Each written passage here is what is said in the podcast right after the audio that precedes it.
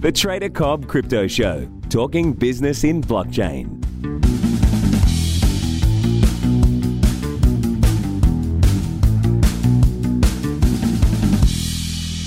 Hello, everybody, and welcome to the Trader Cobb Crypto Show. Today's guest, Juan Lee of NextChange. We've had him on before a couple of times, actually, so it's an absolute pleasure to see you this time, Juan, and uh, welcome back to the show, mate. Well, Craig, it's great to be back, considering all the changes that's taking place in the crypto world. Yes, there certainly has been a huge amount going on in the space. Well, let's get to that in a minute. Um, now, you've been a busy man. I, I had a brief chat uh, prior to hitting the record button, and uh, you have been very busy over there at NextChange. So, what are you up to since we last spoken? Well, NextChange is a uh, venture innovation and media platform. And we basically have uh, four major business lines. We have the media, we have innovation studios where we build products, we have markets where we do secondary markets for crypto, and finally, you know, we have a capital which is a venture arm. So lately, we've been building out both the markets and and the venture arm. So that's been keeping you pretty busy. I mean, have, look, uh, we know the market's been pretty tough uh, from a price point of view because there's more to talk about than just price. It just seems to be the prices on the tip of most people's tongues these days, as a lot of investors have taken a bit of a bath. Are you finding the appetite for your business model increasing, decreasing, or, or being relatively uh, straightforward and sort of, I suppose, losing a bit of hype? How's it? How is it out there in your well, more professional sector? I guess the best way to describe it is that we have a diversified business. We're not just in one area within the blockchain space. And yeah. also, we are not just in blockchain. We also do AI, health tech, smart cities, and fintech. But where I think we have we have seen is that there's certain parts of the business clearly have slowed down. The ICO market has slowed down. Mm. The advisory business and marketing of those ICOs have slowed down. But there's certain things uh, that I believe are, are, are going to start to grow. And actually, this is one of the main areas that we're focused on, which is the funds. Not only are we in the crypto fund business of managing crypto funds, but we are also creating a funding platform where crypto funds who are needing assets can access the actual asset owners. And this is a marketplace, which we are in the process of releasing in the beginning of the year. Okay, so can you tell us a little bit more about that? Because that sounds quite interesting. I'm just trying to get my head around. So you're releasing a product for funds to have access to crypto. Is that what you're saying, or is the crypto no. fund? Yes, absolutely. It is the second part. Crypto funds. If you look at the marketplace today, it's very hard to analyze which crypto fund is better than another crypto fund. What are the different categories? Is there one repository where you can access these crypto funds? Got it. Well, what we are creating is a marketplace where qualified institutional investors can access crypto funds that have already been uh, gone through the process of due diligence, and then you can create a portfolio and invest directly on that platform. So you're creating a legitimacy platform of established crypto funds so that other institutions can come in and, and, essentially do their due diligence and go shopping as to how they wish to you know spread their portfolio diversified across different funds that may be sector orientated for example like we would see in traditional markets something along those lines. Is that right? Yes there will be all these different categories of crypto funds. There will be a way to set up your own investment objectives and then those investment objectives hmm. will filter out which crypto fund will meet those objectives. So there are ways to create a portfolio, not just with one crypto fund, but several crypto funds. So in a way, what it is is this a is a way to create a crypto fund of funds without the the the uh, entity in the middle. Yeah, okay. That's uh, and look, I mean that makes perfect sense to me. The next question, I think, is probably one that a lot of people in the space are really interested in because if you recall 2017, this was the year that the institutions were to arrive. It was the institutional money coming in, and they were going to champion the way for the, for more gains and whatnot. Obviously, we've seen the market come off, which, as far as I'm concerned, from an institutional point of view, they're happy with that because you know they're not buying at ridiculous highs. They're able to do their shopping. They've got a bit more time and space to do their due diligence with what you're creating right now, I'm assuming that you've been talking to a lot of these institutions. What's the appetite for institutional money coming into the space? Is it there? Is it increasing? And what are they looking for? There is appetite and curiosity. Actual execution is still yet to be, I guess, uh, performed.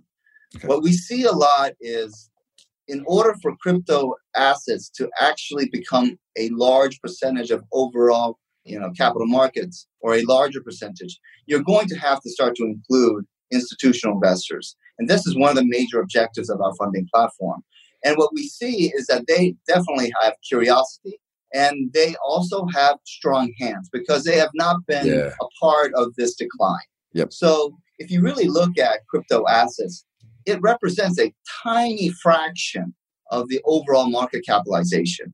Because if you see that, you know, if you compare the total assets of, let's say, capital markets, compare that to crypto assets, it's like less than 0.03%. So hmm. those who are impacted are very few, but they were impacted quite significantly. So this funding platform will allow for us to be able to bring to the world a marketplace where funds can meet actual crypto funds. Yeah, well, that makes perfect sense. It's um, because I mean, look, institutions have to follow a certain set of rules and a certain framework to essentially uh, place money. If you've got somewhere where they can actually go through and check the due diligence, check the companies, check what they're doing, and and also look, it's important. Teams are important, but so is track record. Now, there won't be too many funds out there that have performed very well this year in the crypto space, unless they've been very, very nimble indeed. They they found a way of of of I don't know somehow making a turkey fly in this you know very horrible, horrible flood uh, that has been this year. So it really welcomes that money in. When do you think you're going to have this project sort of to a point where you'll be knocking on the doors of institutions saying, We're ready to go. Come and have a look at what's over this way. The benefit of what platform that we have is that we're already taking a pre existing hedge fund platform and opening up the door to accessing crypto funds. So on this platform are already institutions. There are many institutions that are already on this okay. platform.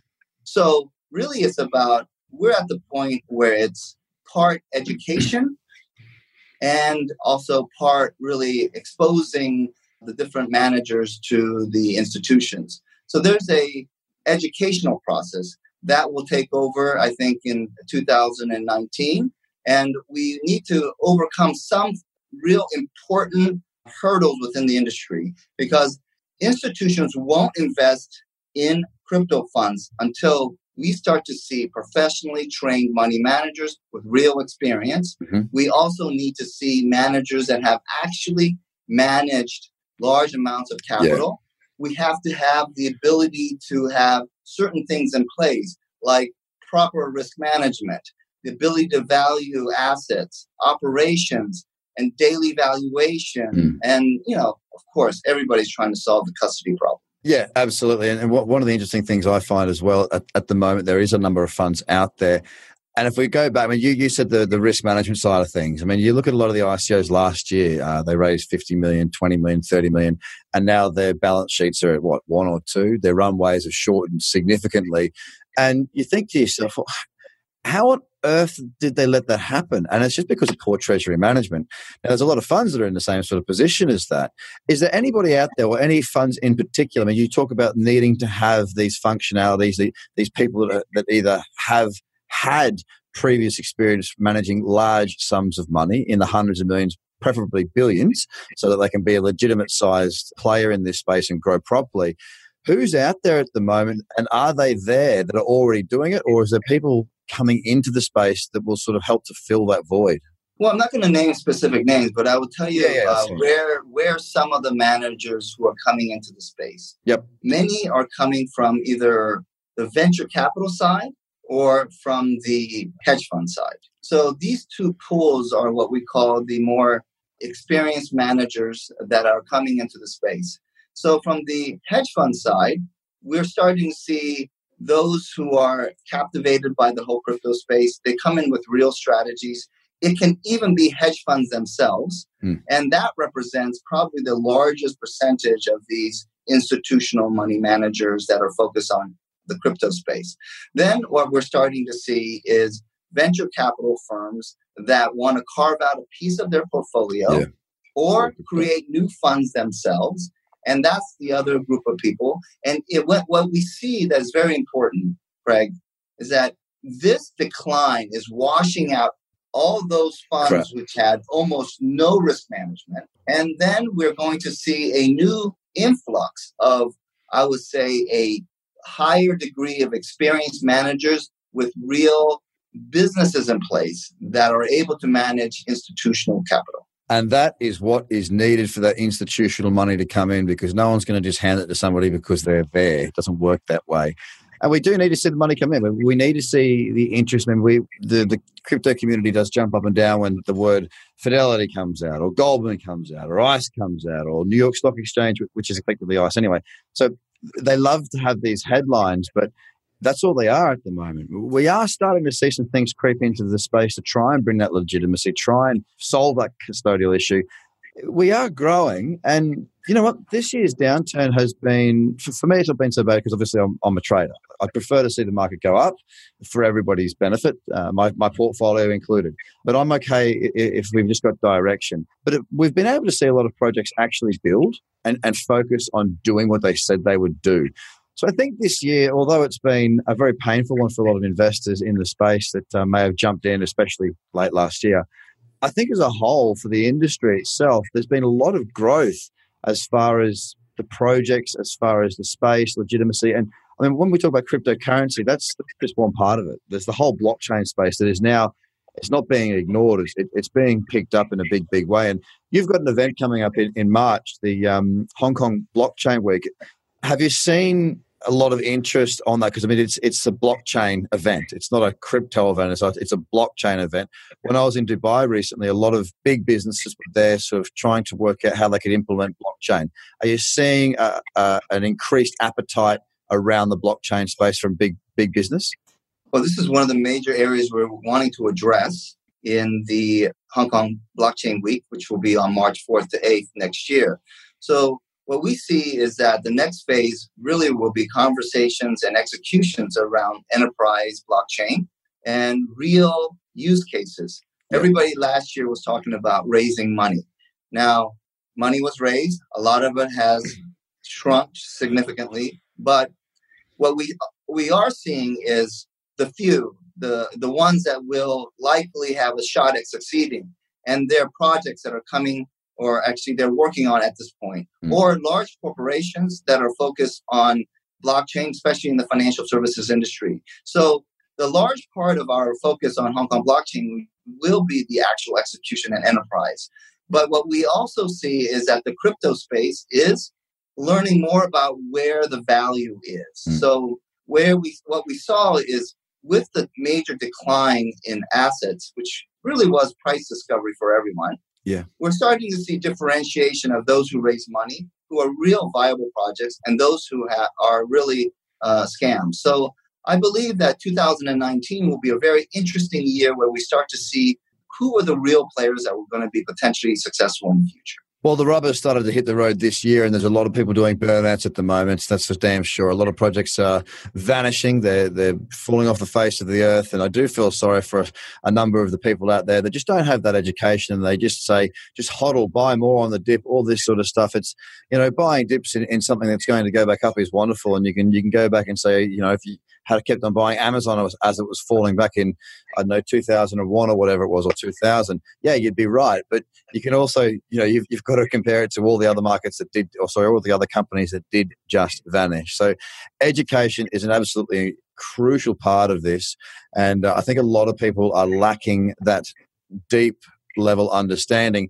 And from what you're doing as far as bringing together the collaboration of the uh, the fund space to present to the institutional side of things, you too are bringing a level of education to that higher echelon of investor, which is absolutely required in this space. So, uh, love what you're doing, mate. Anything else important that we should be knowing about while we've got you? Well, I think it's very important to know one thing, which is my mantra, which is blockchain needs to solve real problems, not find problems to solve. And that's the way I'd like to leave it. Well, I'll give you a big high five here from Australia over to Hong Kong, mate. We'll I, I, I, agree with you entirely. Uh, Juan, absolute pleasure talking to you, mate. Uh, looking forward to speaking to you again in the not too distant future, ladies and gentlemen. Uh, the great Juan Lee from Nextchange with us again. Thank you so much for your time, mate. Thank you. Cheers, guys, and bye for now. The Trader Cobb Crypto Podcast is hosted by Craig Cobb. All Trader Cobb courses, products, and tools can be found at tradercobb.com because experience matters.